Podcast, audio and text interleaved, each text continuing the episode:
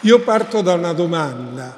Sono compatibili, sono pronunciabili insieme le due parole che si trovano nel titolo di questa mia lezione, diritto e amore, o appartengono a logiche conflittuali, tanto che l'una e l'altra cercano reciprocamente di sopraffarsi.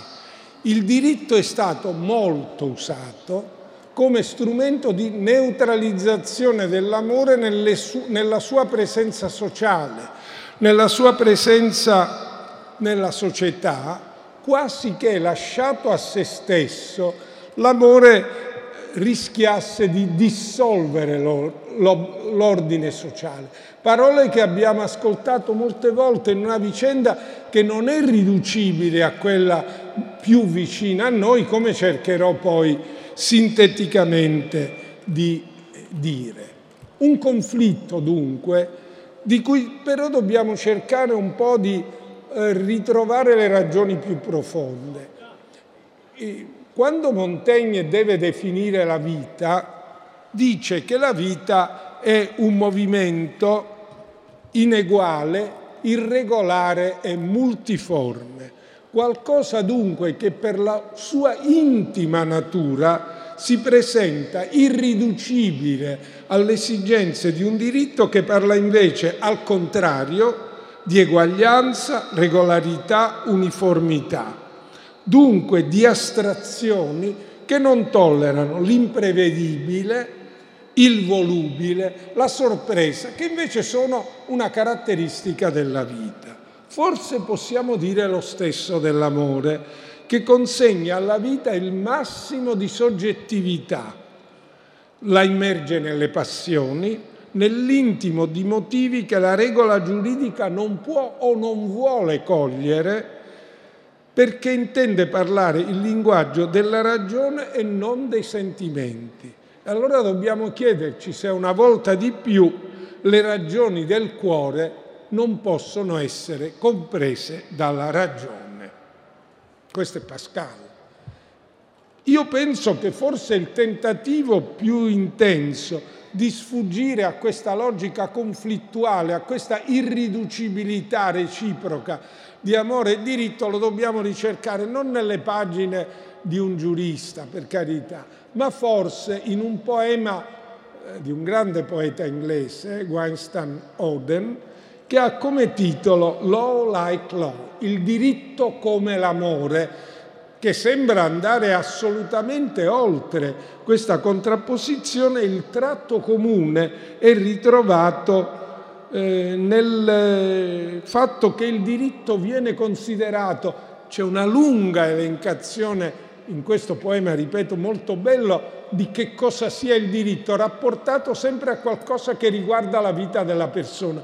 Così come negli quattro ultimi versi finali si fa la stessa operazione per l'amore, riportato alla vita della persona, quindi diritto, riportati alla vita della persona, diritto e amore non sono più definibili in termini puramente astratti e quindi in qualche modo si riavvicinano. È un paradosso poetico o è un'indicazione di cui noi dobbiamo profittare? Questa è la questione che abbiamo di fronte. E nell'esperienza storica il diritto si è fortemente impadronito dell'amore, lo ha chiuso in un perimetro l'unico all'interno del quale l'amore può essere considerato giuridicamente legittimo, il rapporto coniugale, il matrimonio. In questo perimetro poi viene operata una seconda riduzione, scusate, viene operata una seconda riduzione, e cioè il rapporto tra i coniugi è riportato a uno schema tipico del diritto patrimoniale. Un, ogni coniuge ha un diritto di proprietà sul corpo dell'altro, sulla persona dell'altro, sulla vita dell'altro, o ha un diritto di credito, il diritto di esigere prestazioni sessuali. E infatti c'è un'espressione che ricorre nella tradizione, nella discussione giuridica e non solo, il debito coniugale. Qual è il debito che un coniuge ha nei confronti dell'altro? Ora, questo discorso è stato accompagnato moltissimo la discussione, non solo la discussione giuridica, ma la discussione teologica, la discussione che ha visto la presenza incombente spesso dei più grandi filosofi. E però è un immiserimento, una riduzione inaccettabile del, dell'amore a questo paradigma e a questo perimetro.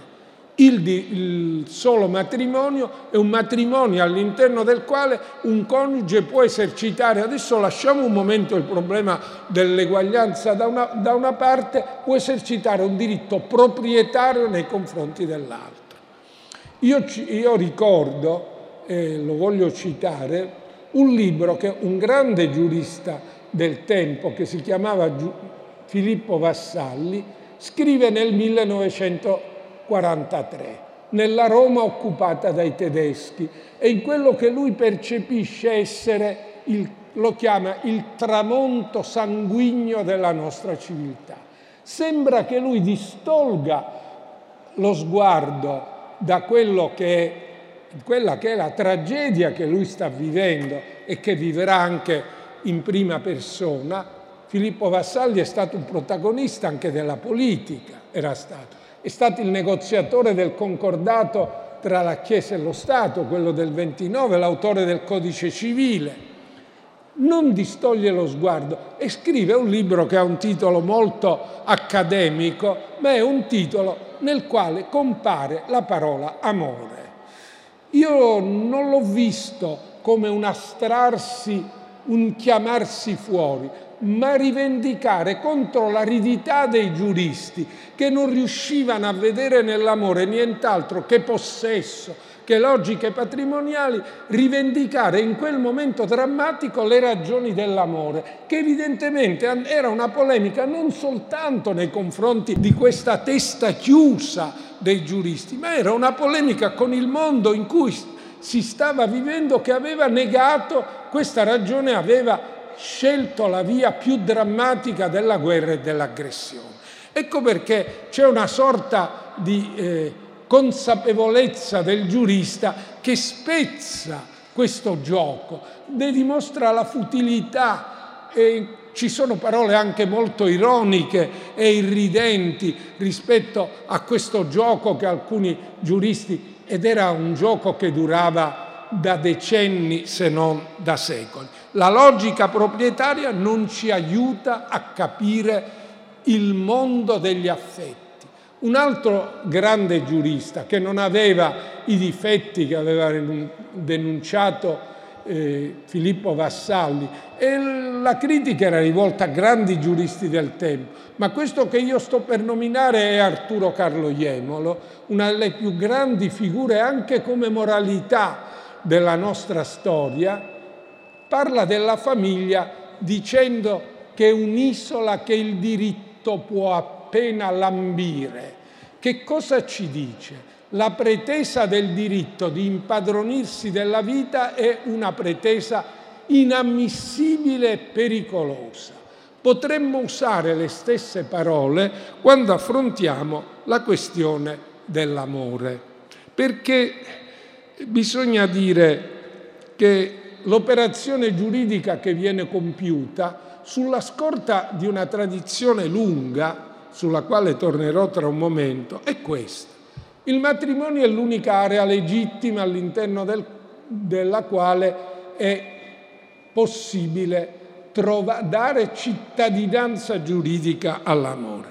Il matrimonio è un contratto ed è un contratto di diritto pubblico, cioè un contratto che viene stipulato sotto la stretta sorveglianza dello Stato che si fa in quel momento portatore anche di quella che è ritenuta la morale prevalente ed è la morale cattolica ovviamente. Terzo, il diritto di famiglia appartiene al diritto pubblico e quindi all'interno la volontà delle persone vale poco o nulla, perché valgono altri principi, l'ordine pubblico, il buon costume, e dai quali non ci si può discostare per la libera volontà delle persone.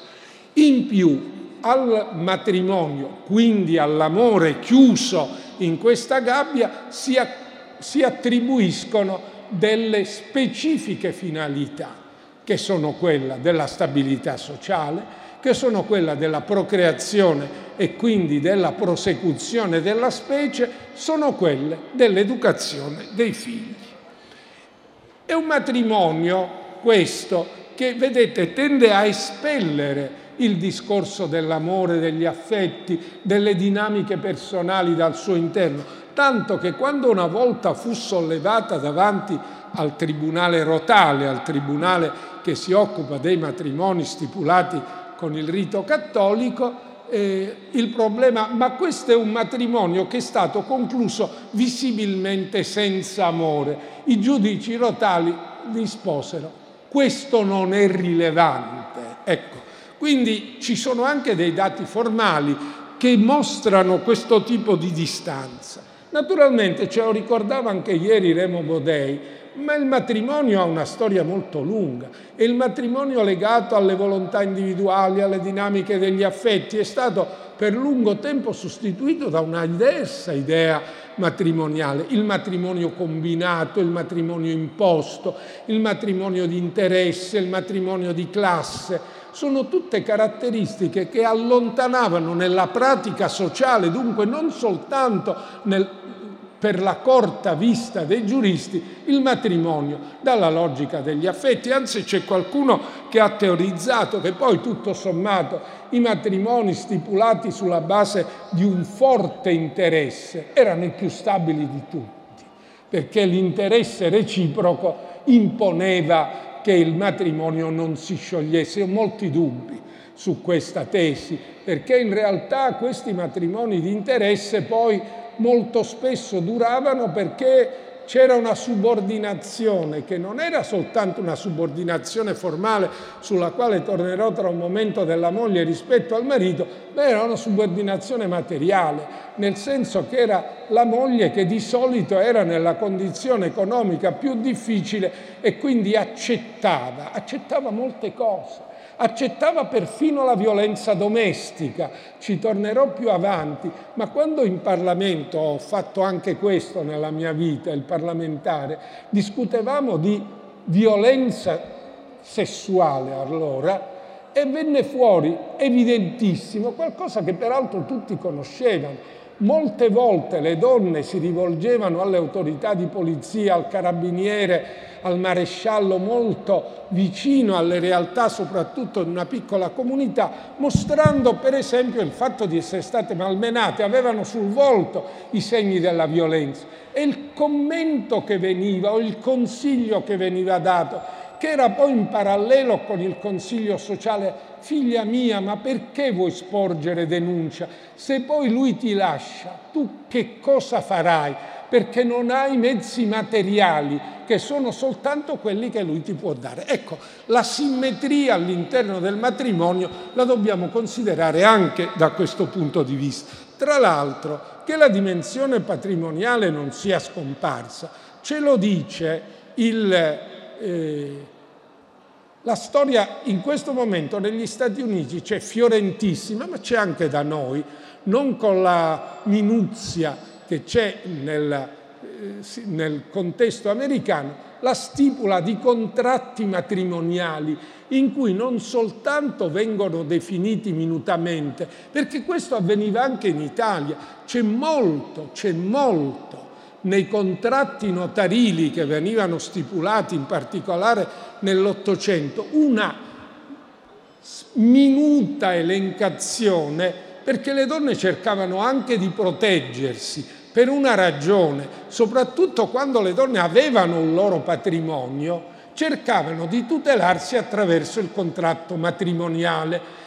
Per quale ragione? Perché, vi leggerò qualche dato più preciso, qualche riferimento più puntuale, le donne che erano libere di amministrare il loro patrimonio prima del matrimonio, una volta sposate perdevano questo potere, perché potevano amministrare il loro patrimonio solo con l'autorizzazione maritale e allora si cautelavano molto. E in questi contratti matrimoniali voi trovate per esempio un'elencazione minuta di quelli che sono i diritti che la donna può esigere dal marito, che non è il debito coniugale soltanto in termini sessuali, ma quante volte alla settimana può ricevere gli amici se, o le amiche, le amiche per carità, gli amici teniamoli lontani perché chissà che cosa, quali pettegolezzi possono alimentare, se ha diritto di avere palco all'opera, se ha diritto a una carrozza propria e via dicendo, che sono evidentemente diritti che si può permettere eh, di codificare soltanto chi ha una posizione economica solida. Ma se leggiamo i contratti matrimoniali americani, cosa che voi ritrovate nei telefilm, nelle serie, nei film, qualche volta si dice ma chi ti sei rivolto quando hai, ti sei sposata? Chi ha scritto il tuo contratto matrimoniale? Sono dei contratti nei quali non entra per nulla l'idea dell'amore, entra invece l'idea della rottura, della fragilità del legame, perché sono tutti dei contratti con i quali ci si garantisce reciprocamente, una parte si garantisce nei confronti dell'altra momento, per il momento in cui quel matrimonio finirà. Non c'è traccia di affetto, di amore, ma una preoccupazione riguardante lo status economico, dandosi per scontato che quello non è un legame destinato a durare. Ecco l'elemento che ci parla. Il contratto, diceva Durkheim, è una tregua provvisoria tra le parti. E quindi quando io stipolo un contratto, la precarietà, la provvisorietà viene con sé ed è un espediente molto debole, un espediente semantico che non risolve nessun problema, parlare oggi, come fanno alcuni, di contratto sentimentale. I sentimenti non sono negoziabili, sono affidati a logiche che sono diverse da quelle della contrattazione di tipo economico. E dunque noi entriamo in un'altra dimensione, che è la dimensione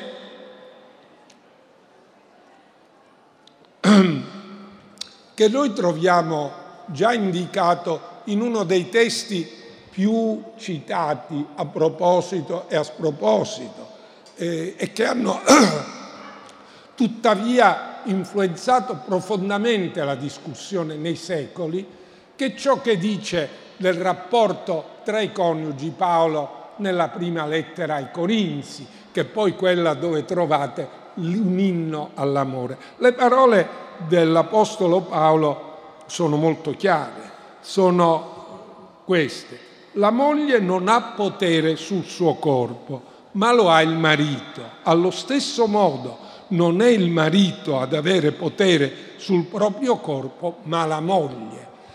In quel momento Paolo predicava in un ambiente che non riconosceva questo tipo di eguaglianza, riconosceva invece la logica proprietaria del marito sul corpo della moglie. Attenzione, è il corpo l'oggetto dell'attenzione, che a un certo punto storicamente scompare e ricompare invece come elemento di rottura nella fase più recente, soprattutto per effetto e per impulso della riflessione delle donne che mette al centro la corporeità che sconvolge la tradizionale logica giuridica. Ma questa idea dell'eguaglianza è un'idea che attraversa profondamente il, la discussione e viene messa molto in discussione. Se noi la seguiamo che è discussione giuridica, ma è discussione teologica, ma è discussione filosofica, noi vediamo la continua messa in discussione di una eguaglianza che viene da taluni ritenuta incompatibile con la natura stessa di questo tipo di rapporto, come di ogni altro rapporto che ha bisogno di qualcuno al quale viene attribuita la decisione finale. Ci sono molte analogie tra questa discussione e quella che si svolgerà sul tema della sovranità, perché da una parte c'è questo tentativo di recuperare attraverso la natura una logica gerarchica e autoritaria. La trasformazione poi del matrimonio in sacramento gli attribuisce appunto una forza eh, che eh, mette in discussione la possibilità che all'interno di quella forma di relazione qualcosa possa essere messo in discussione. Sacramento e indissolubilità si tengono per una lunghissima fase. Devo dire che questa discussione che accompagna nei secoli il discorso su matrimonio e amore ha anche delle rotture. Ne ricordo due. Una è documentata già dal, dalla fine del 200. Ieri Remo Bodei ricordava questo famoso libro di Andrea Cappellano, De Amore. La terza parte di questo libro è destinata proprio a una sorta di raccolta della giurisprudenza, cioè delle decisioni di quelle che si chiamavano le corti d'amore. Le corti d'amore sono state un fenomeno non così consolidato nel tempo, ma significativo, perché c'è stato un momento in cui si attribuiva la decisione su questioni d'amore a corti che erano a composizione femminile ed erano presiedute da regine o da gentildonne. Si riteneva allora, questo è documentato già per questa fase proto-medievale, attraverso decisioni che riguardano le questioni d'amore, le corti d'amore. E le corti d'amore ci dicono anche delle parole che ci colpiscono, per esempio corti d'amore, la competenza femminile in questa materia a un certo punto in una decisione in cui c'era un problema di vedere come dovesse essere risolta una questione di due pretendenti rispetto a una donna si trova una frase molto rivelatrice che dice Bien souvent pensée de femme change. Molto spesso l'opinione della donna cambia, la donna è mobile diremmo in queste terre ed è nello stesso tempo il riconoscimento di un diritto al cambiamento, ma che diventerà poi nella discussione l'indicazione di una debolezza femminile, tant'è che ancora quando si discute all'Assemblea Costituente negli anni successivi dell'ammissione delle donne in magistratura, si fanno dei discorsi terrificanti, cambiano troppo troppo di opinione e hanno dei periodi mensili in cui non sono affidabili. Quindi voi vedete come sia complicato ricostruire questa serie di relazioni. C'è una rottura, quindi c'è una rottura che poi viene ricomposta, le corti d'amore scompaiono, la competenza femminile viene negata, saranno i tribunali ecclesiastici o il giudizio del il giudizio d'ordine di matrice religiosa a impadronirsi di questa materia. Ma certamente nel Rinascimento italiano, adesso io non voglio fare troppi eh, discorsi, ma c'è un'idea soggettiva del legame coniugale che irrompe. Ma questa idea soggettiva poi, poi viene battuta perché in parallelo viene fuori l'idea di sovranità e l'idea di sovranità affermata dallo Stato diventa un connotato trasferito anche alle relazioni tra persone perché, come vi ho detto prima, non è appartenente alla sfera privata il matrimonio, non lo è quando è di competenza della Chiesa, perché è una questione che riguarda il rapporto con la divinità e quindi è sottratta alla volontà delle persone, lo è tantomeno quando il matrimonio è di competenza esclusiva dello Stato che trasferisce quindi a questa comunità interna, alla comunità statuale, la stessa logica della sovranità. Come lo Stato deve avere un sovrano, così la famiglia deve avere un sovrano. E allora questa è una storia lunga, ma che approda nella modernità con il codice civile francese. Il codice civile francese, quello che viene chiamato il codice Napoleone, il codice del 1804, è il documento della laicizzazione del matrimonio. Ma come lo fa? Come viene fatta questa operazione? Non, su questo codice civile, io semplificando molto, dico non spira eh, l'anima e l'idea del, di Olympe de Gouges, Olympe de, il codice del 1804, questa battagliera donna che difendeva i diritti delle donne, appunto Olympe de Gouges, era stata ghigliottinata 11 anni prima. E aveva scritto partendo dalla premessa, le parole sono di grande efficacia, lei diceva io parlo in nome, cito, del sesso superiore per bellezza e coraggio. Vedete le due parole che lei mette insieme? Scrive contrapponendola e chiedendo che entri nella discussione, non avverrà, una dichiarazione dei diritti della donna e della cittadina che si apre con le parole la donna nasce libera e rimane uguale all'uomo per quanto riguarda i diritti. Non è questo lo spirito a fondamento del codice civile. Il codice civile è piuttosto ispirato da un'altra idea. Napoleone frequenta molto le aule del Consiglio di Stato quando si discute del codice civile, è molto attivo, interviene e in questa materia lo fa con molta determinazione. Qualcuno poi ha detto in questa parte del codice civile, quella di, della famiglia, sono visibili le turcherie di Napoleone. Perché questa parola? Perché Napoleone aveva fatto la campagna d'Egitto, come sapete, ed era rimasto molto impressionato dal modo in cui il diritto islamico disciplinava i rapporti tra uomo e donna è proprio questa idea, la laicizzazione come avviene?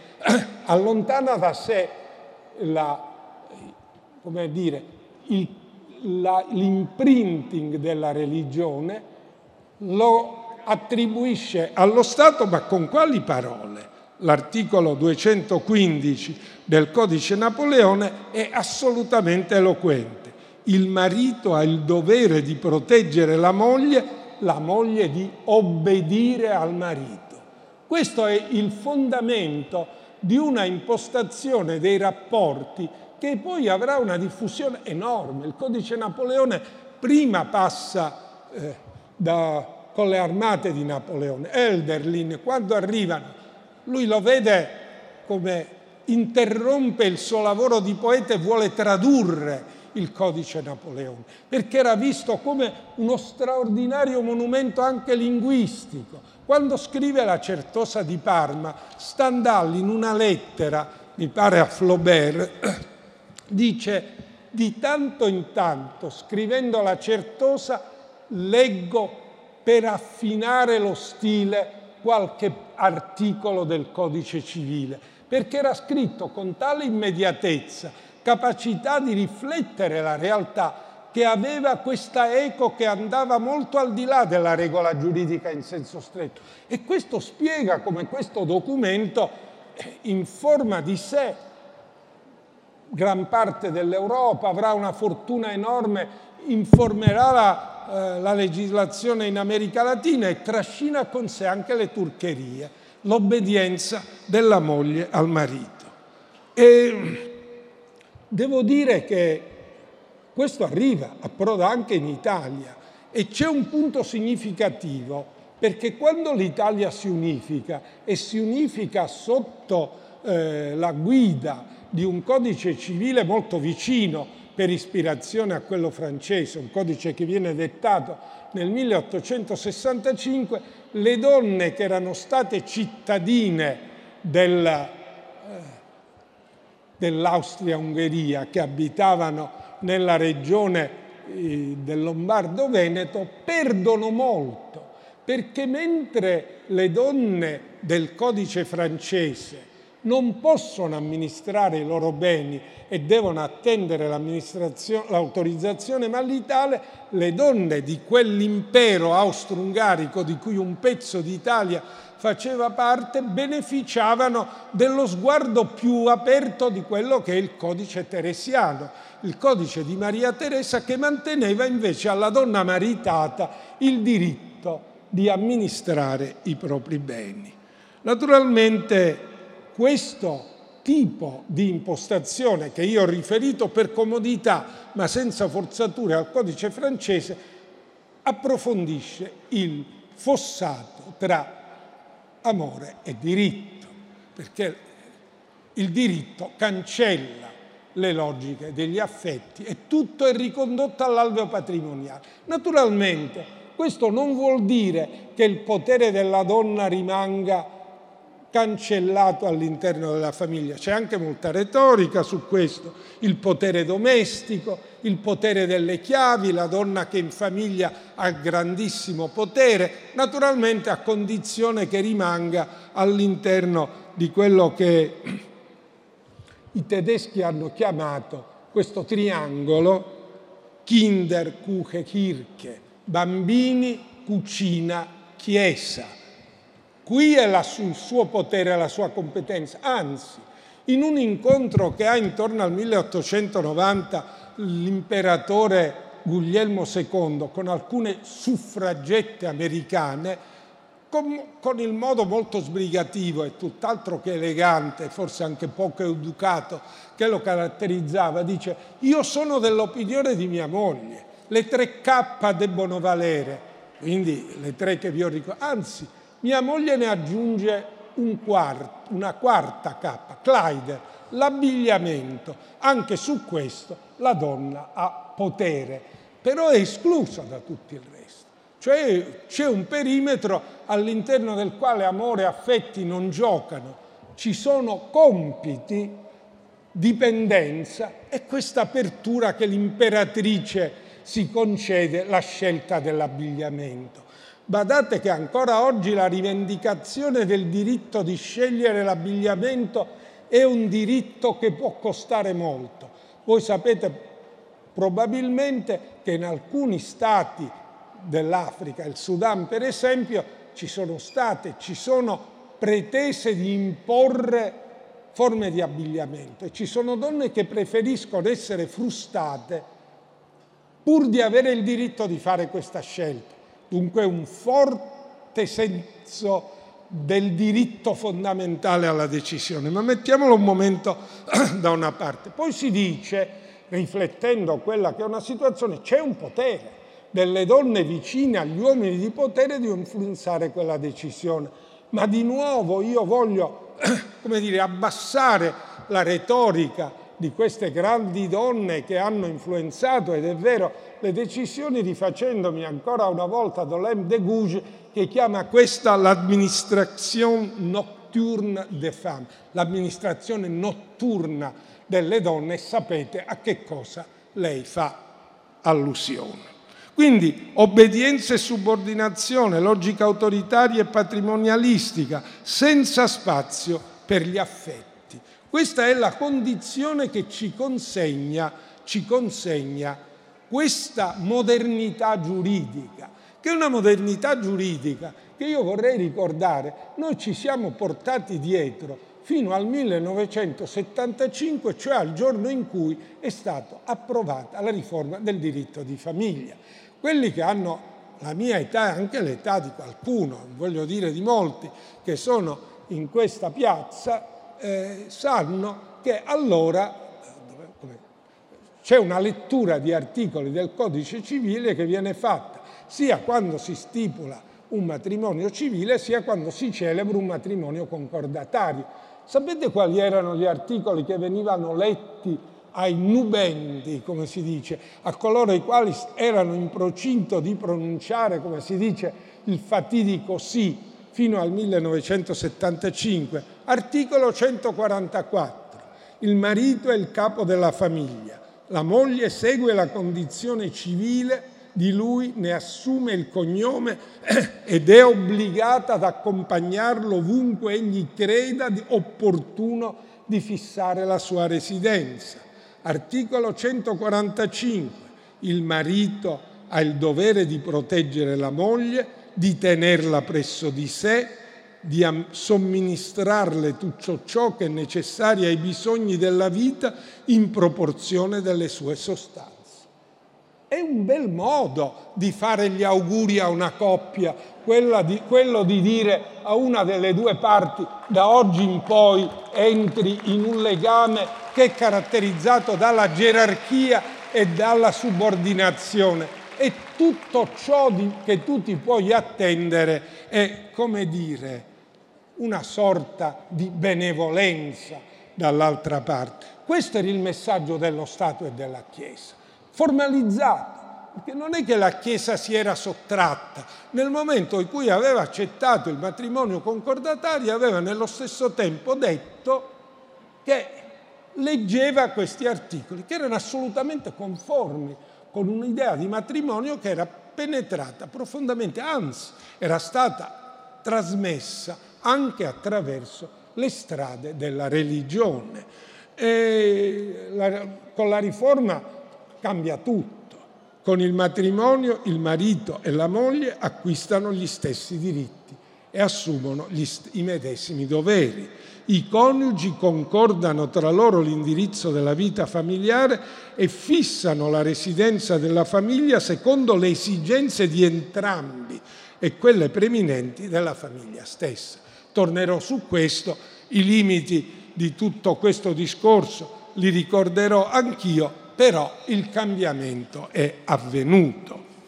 E allora noi ci troviamo di fronte a un perimetro istituzionale, che è quello che vi ho ricordato, e fuori dal perimetro istituzionale invece ricompare l'amore, ma è un amore fuori legge, perché il matrimonio è indissolubile, quindi tutto ciò che di amoroso vi è fuori dal matrimonio è sanzionato, in primo luogo l'adulterio.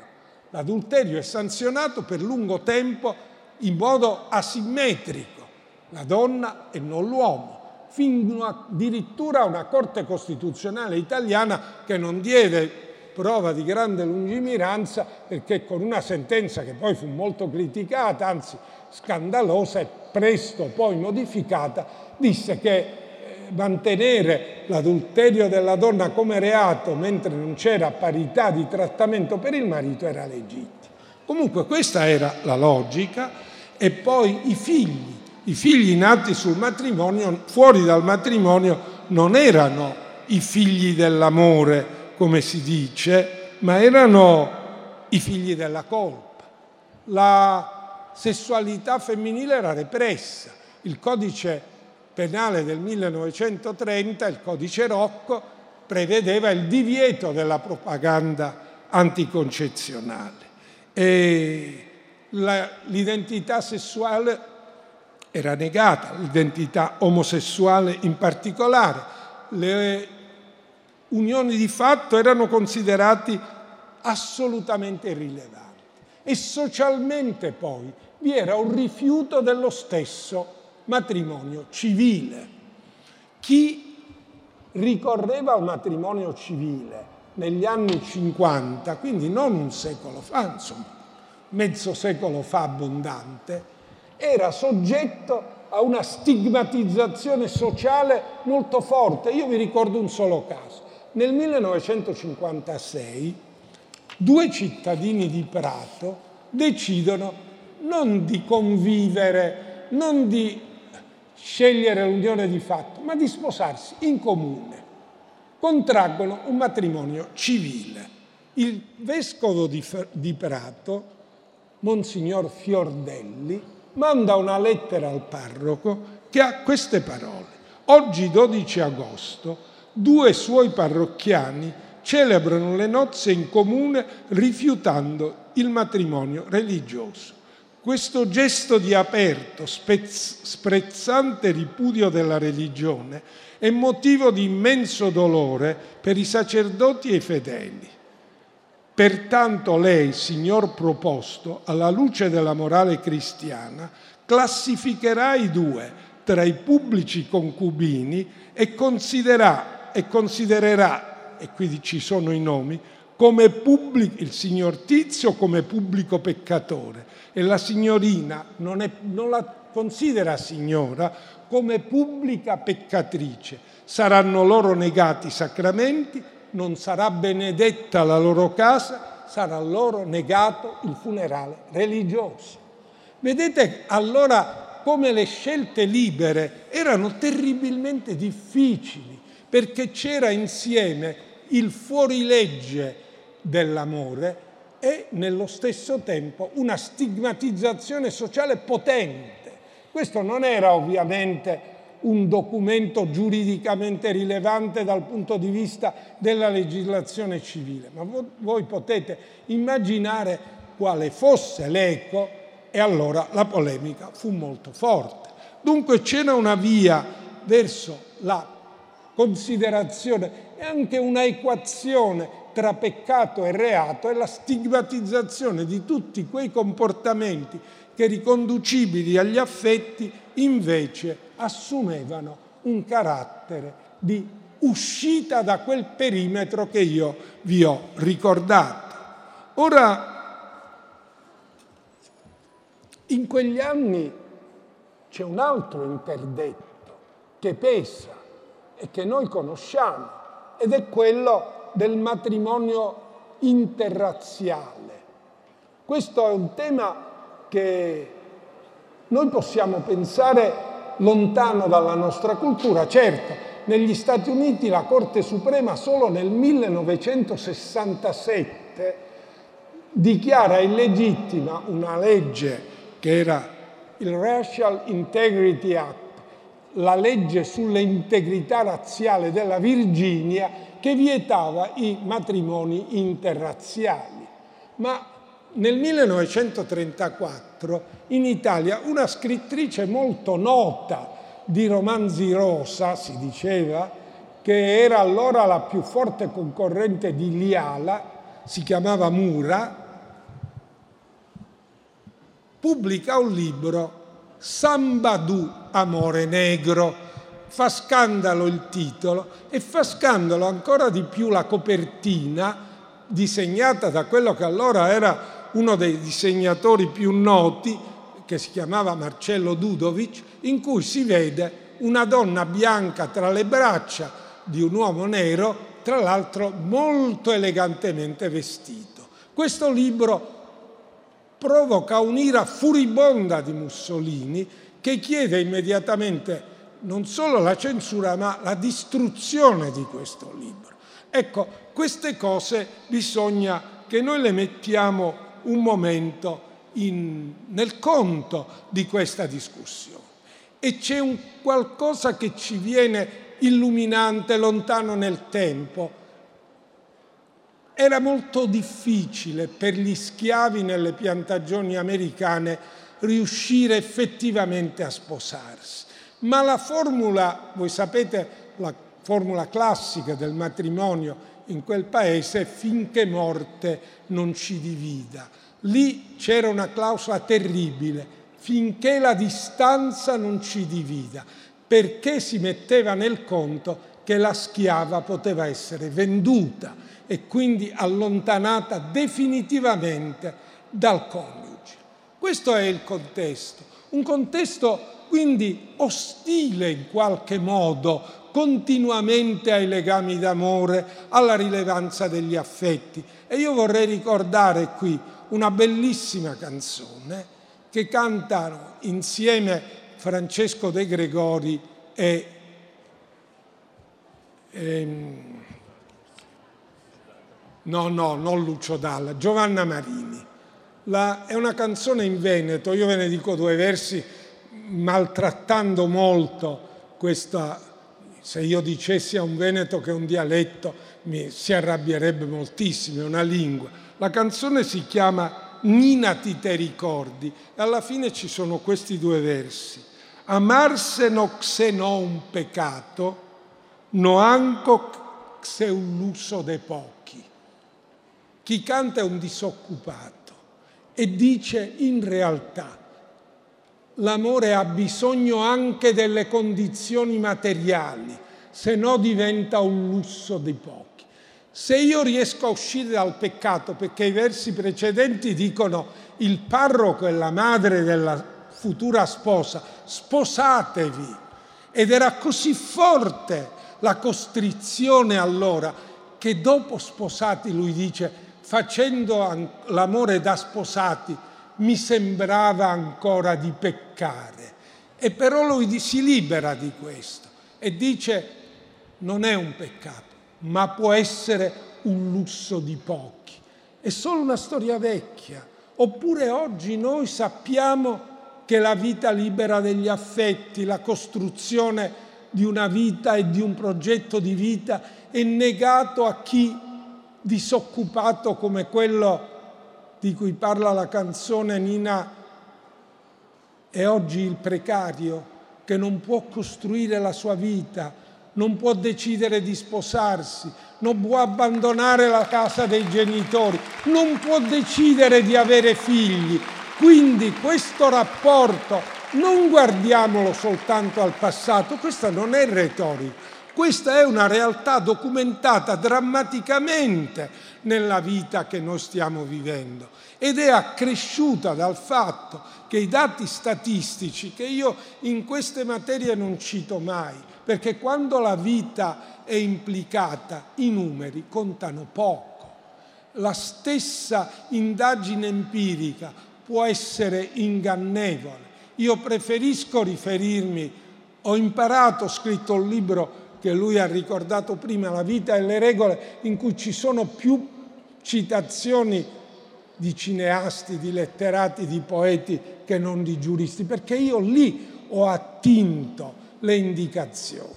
E quindi da lì noi possiamo trarre elementi che ci riportano alla realtà, ma un dato di realtà empirico lo voglio ricordare. Questa è una condizione che sta diventando tale da svuotare la vita e la possibilità stessa di costruire la vita secondo gli affetti, se è vero, come ci dicono le statistiche, che ormai il numero dei precari sta superando il numero degli occupati stabili.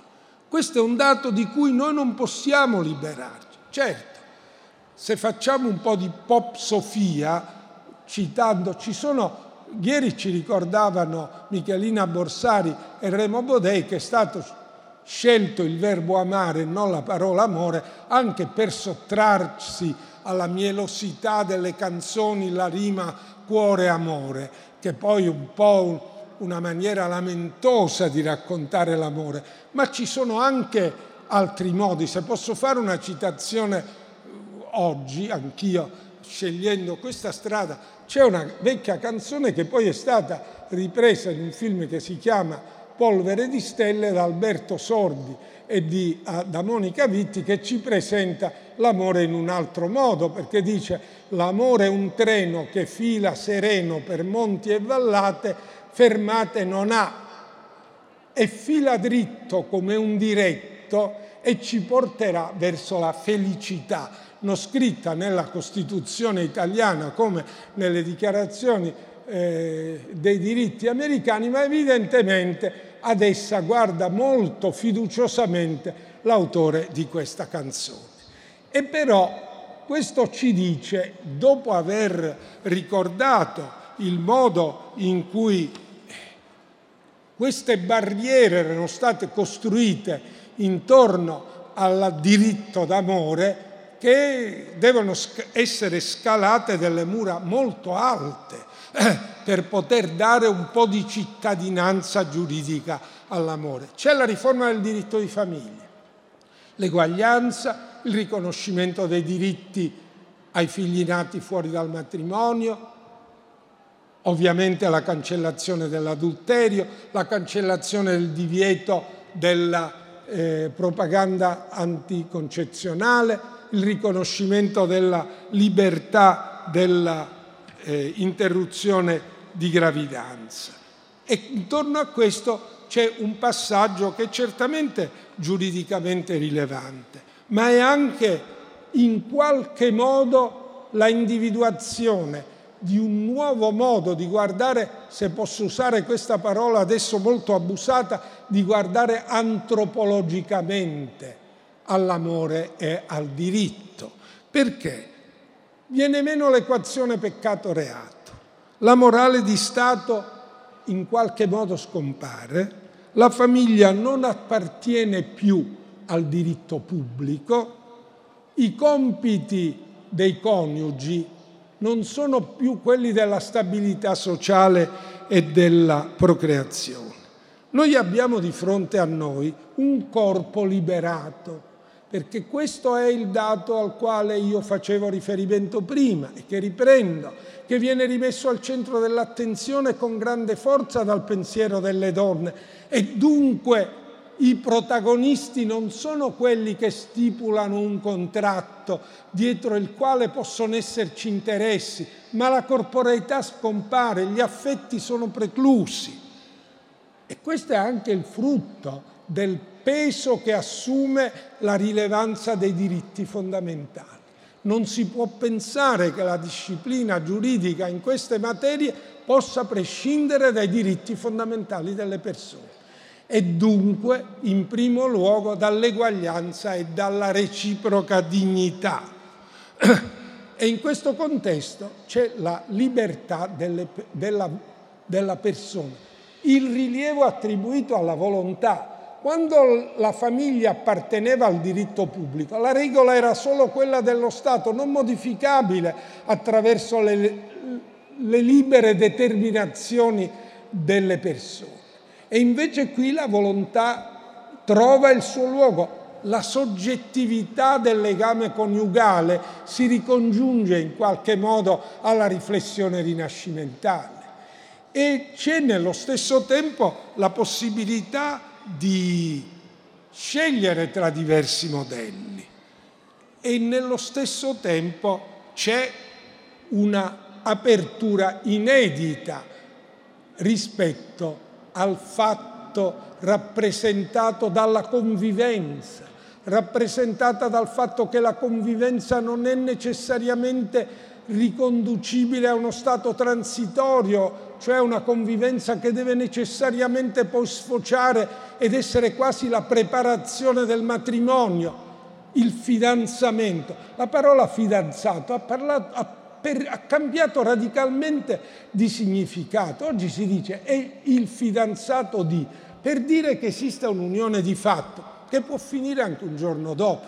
Il fidanzamento era invece una sorta di impegno, una fase transitoria cominciata la quale lo sbocco era necessariamente quello del matrimonio, tant'è che si chiedeva e si riconosceva ancora in qualche caso si eh, riconosce un risarcimento di danno per la rottura della promessa di matrimonio e il fidanzamento con tutta una serie di rituali, il regalo dell'anello e via dicendo, dava sanzione sociale formale a questo dato. Oggi non c'è più questa necessaria transitorietà, di fronte a noi c'è una possibilità di scegliere all'interno di una serie di opportunità che sono socialmente riconosciute come praticabili.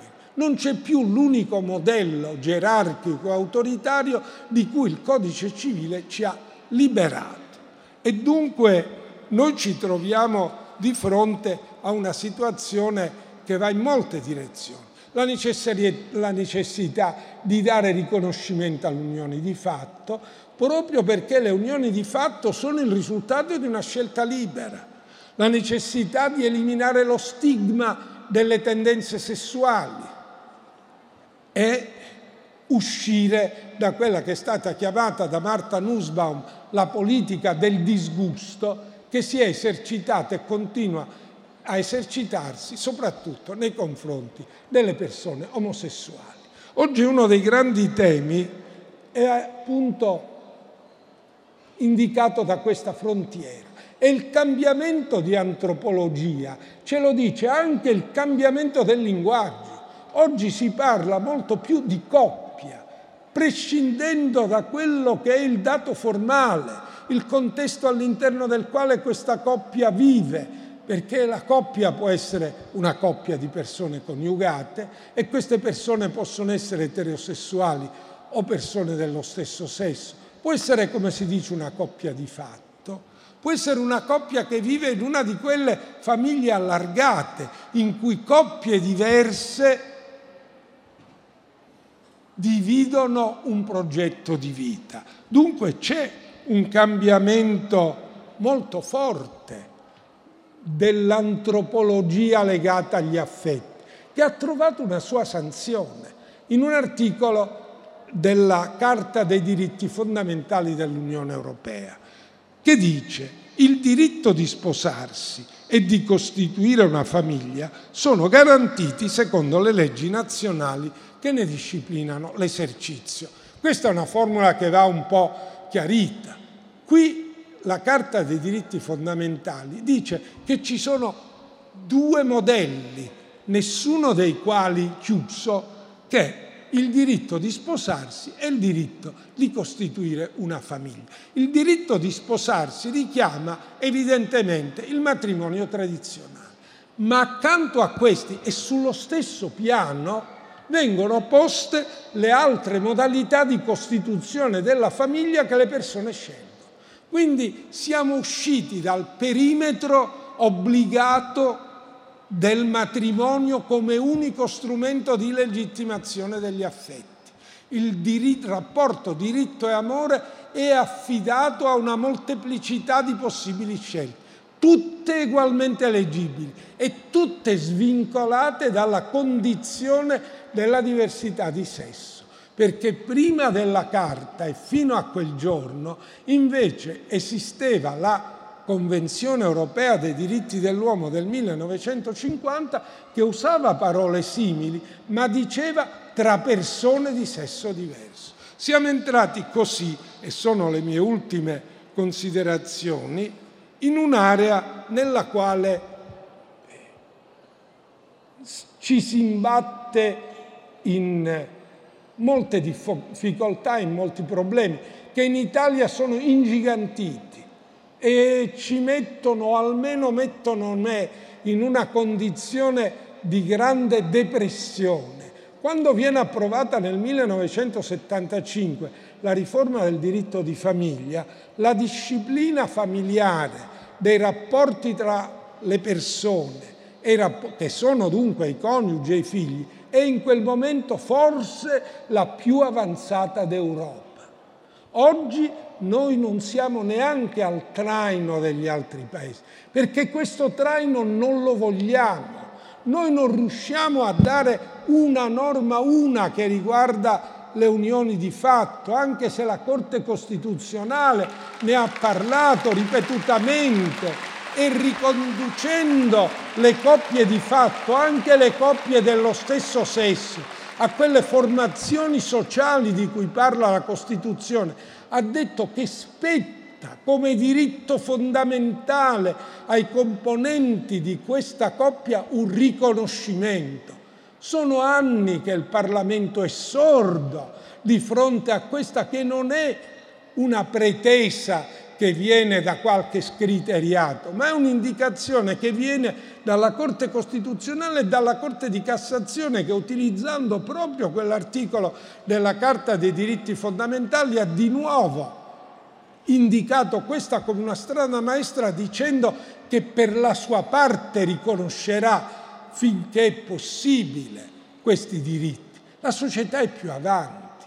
L'ordine dei giornalisti da anni, ma non è il solo, riconosce lo stesso trattamento ai conviventi, quindi anche quando non c'è matrimonio e anche se uno dei partner è dello stesso sesso.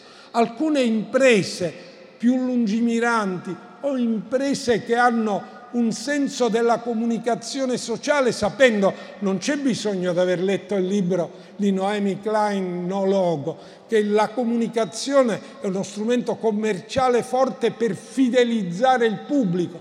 Grandi imprese, anche in Italia, dicono ma noi riconosciamo i diritti, stessi diritti che si riconoscono al coniuge, che sono i congedi parentali, che sono delle forme di, di sostegno economico, quale che sia il tipo di rapporto e quale che sia il rapporto eterosessuale o omosessuale, ma anche all'interno della Camera dei Deputati ci sono aperture in questa direzione per quanto riguarda il personale, con un paradosso, una contraddizione quella Camera dei Deputati che non riesce a mettere all'ordine del giorno una modesta disciplina sulle unioni di fatto, poi è costretta dalla forza delle cose a riconoscere. Siamo di fronte a questo dato e siamo di fronte dunque a un drammatico ritardo culturale drammatico ritardo culturale, per, ma non perché non sia stato introdotto